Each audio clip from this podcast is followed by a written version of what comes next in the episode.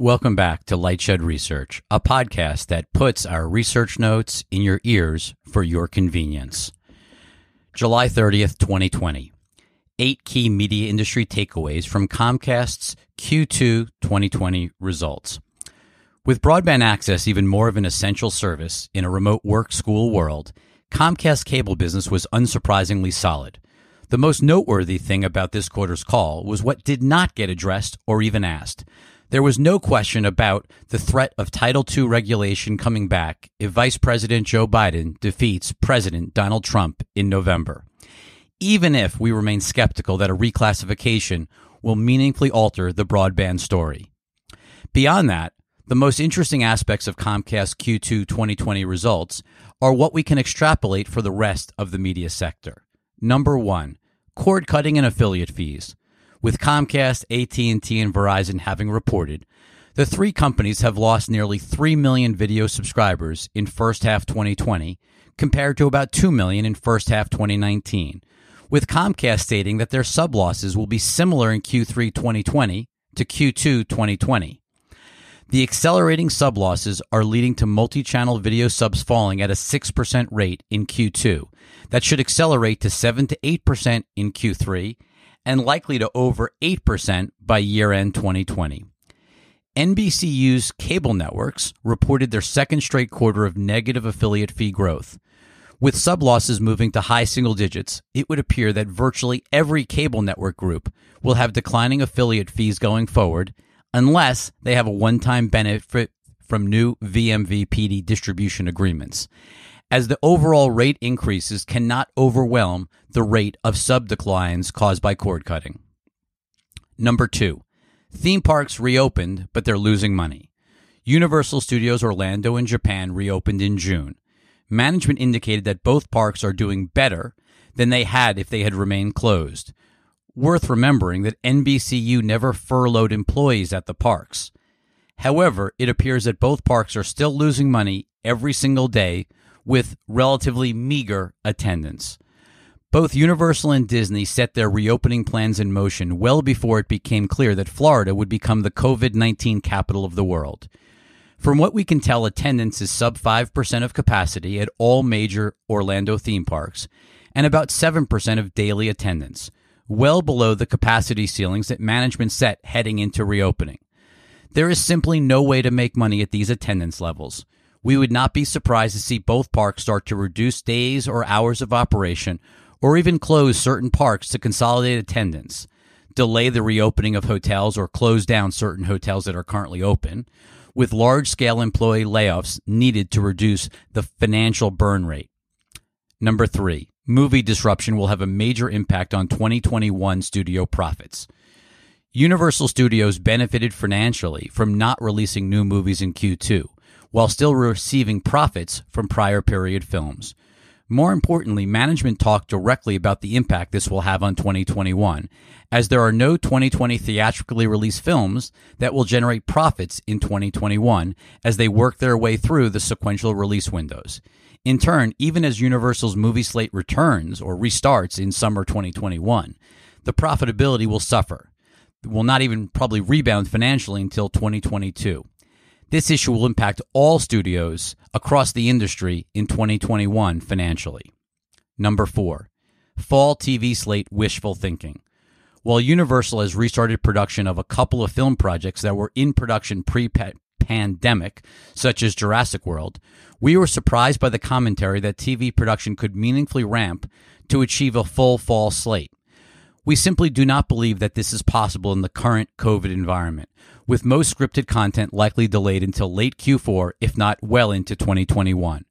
We are also increasingly concerned with the ability for non bubble sports to play in the fall, most notably college sports.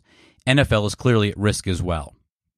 Note, if college football does not happen, it is a huge issue for ESPN, Fox Sports, and to a lesser degree CBS, but rather immaterial to NBC.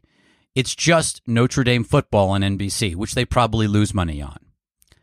Number five, sports cost reversal in second half 2020. Even as advertising suffered in Q2 from the pandemic and the lack of sports content, the absence of sports costs was meaningfully near term financial positive financially. However, Comcast and Sky made it quite clear that the anticipated heavy load of sports in the back half of the year will be a meaningful drag on results, particularly as the ad market has not recovered to pre pandemic levels.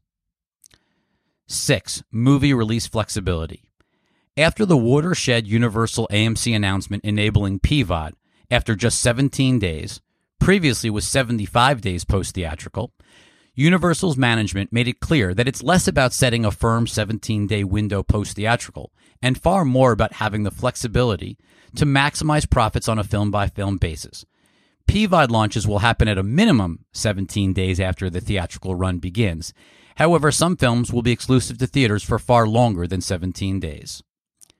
Even if theaters reopen on Labor Day for Warner Brothers' Tenet, we expect attendance trends to remain weak, very weak, until a vaccine is widely available around the world. In turn, Universal and all the other studios need ways of generating more revenue than what is possible in theaters, especially if they are going to spend real marketing dollars to promote films. With other studios far less keen on PVOD, we wonder if any will try to force a shorter SVOD window, something that Universal is definitely not trying to do. Disney appears committed to releasing Mulan in theaters, but the question is if they do that, how soon afterwards can they move that film to Disney Plus? While investors continue to believe that Mulan will go straight to Disney Plus, we find that hard to believe, as theater owners would not be willing to, to be open for Tenet if there were no other films set to open in this fall. Not to mention, we believe Disney management remains committed to theatrical exhibition. Number seven, Peacock usage. Comcast talked about 10 million signups for Peacock but we are not really sure what to do with that metric as Peacock has three tiers of service Peacock Free, Peacock Premium, and Peacock Premium Ad Free. Peacock Free requires you to sign up, but similar to Pluto and Tubi, it has no cost and no credit card is even needed. While Peacock Premium is free to the 19 million plus Comcast video subscribers and Cox's 3 million video subs, in addition to Comcast broadband only subs with a flex box. In turn, it is hard to get excited about the 10 million signups with no clarity on what tier they signed up for and why the conversion of Comcast subs was not far higher, as it launched to X1 Flex subs back in April. Leaving the Peacock sub numbers aside, the most interesting part of the Peacock commentary was that visits per day and time spent per user were meaningfully higher than management expected. Between the breadth, depth of the content on Peacock an easy to use inter- user interface, and limited ad load without repetition. It is just another, yet another driver of consumers shifting from linear TV to internet TV, which ties back to the continued acceleration in cord cutting, highlighted in point one. Number eight. While Comcast, will Comcast take Flex out of footprint? With Peacock still not available on Roku or Fire TV devices, we keep wondering if Comcast will try to drive distribution of Flex boxes out of footprint something they have never appeared interested in before. Comcast talked about launching Flex on Hulu and the coming launches of CBS All Access and HBO Max on X1 Flex. Note, it remains unclear why it takes so long to launch apps on X1 and Flex boxes versus other tvOS platforms. As Comcast's video business moves from a bundle of channels to simply providing access to apps, we cannot understand why they remain so committed to in footprint, in footprint for X1 and Flex, especially when they could use some negotiating leverage against Roku and Fire TV.